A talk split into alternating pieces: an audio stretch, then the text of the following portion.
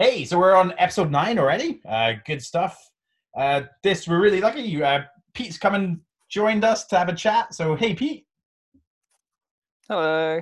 Hey, ah, nice, uh, cool. So yeah, you've been uh, you were chatting this morning about um, looking into Git diffs and uh, changing. Is that how's that been going for you?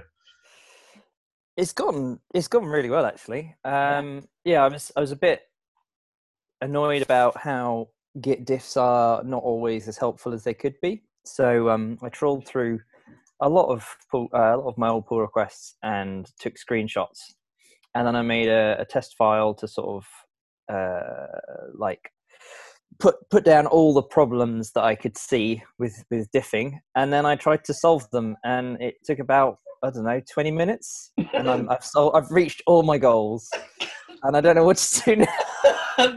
that sounds uh, yeah, sounds like a good problem to have, I guess. So. Yeah, well, it's maybe it, it's super hacky. The code is terrible, um, but it sort of does everything it needs to do.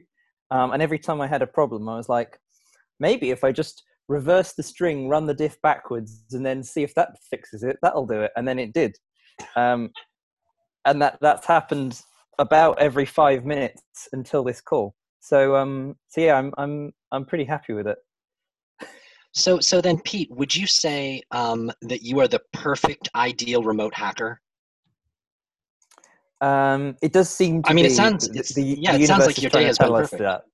Yeah. Yeah. Um, I mean, it has been perfect. how do you I, I didn't even spend that much time coding. How do you feel about being our official mascot? I I have always wanted to be a mascot. Yeah. Okay, so that's sound a hard yes. I'll Yeah. take it. All right, great. Well, thanks for being on the podcast, Pete. This was a whole lot of fun. Brilliant. Thanks.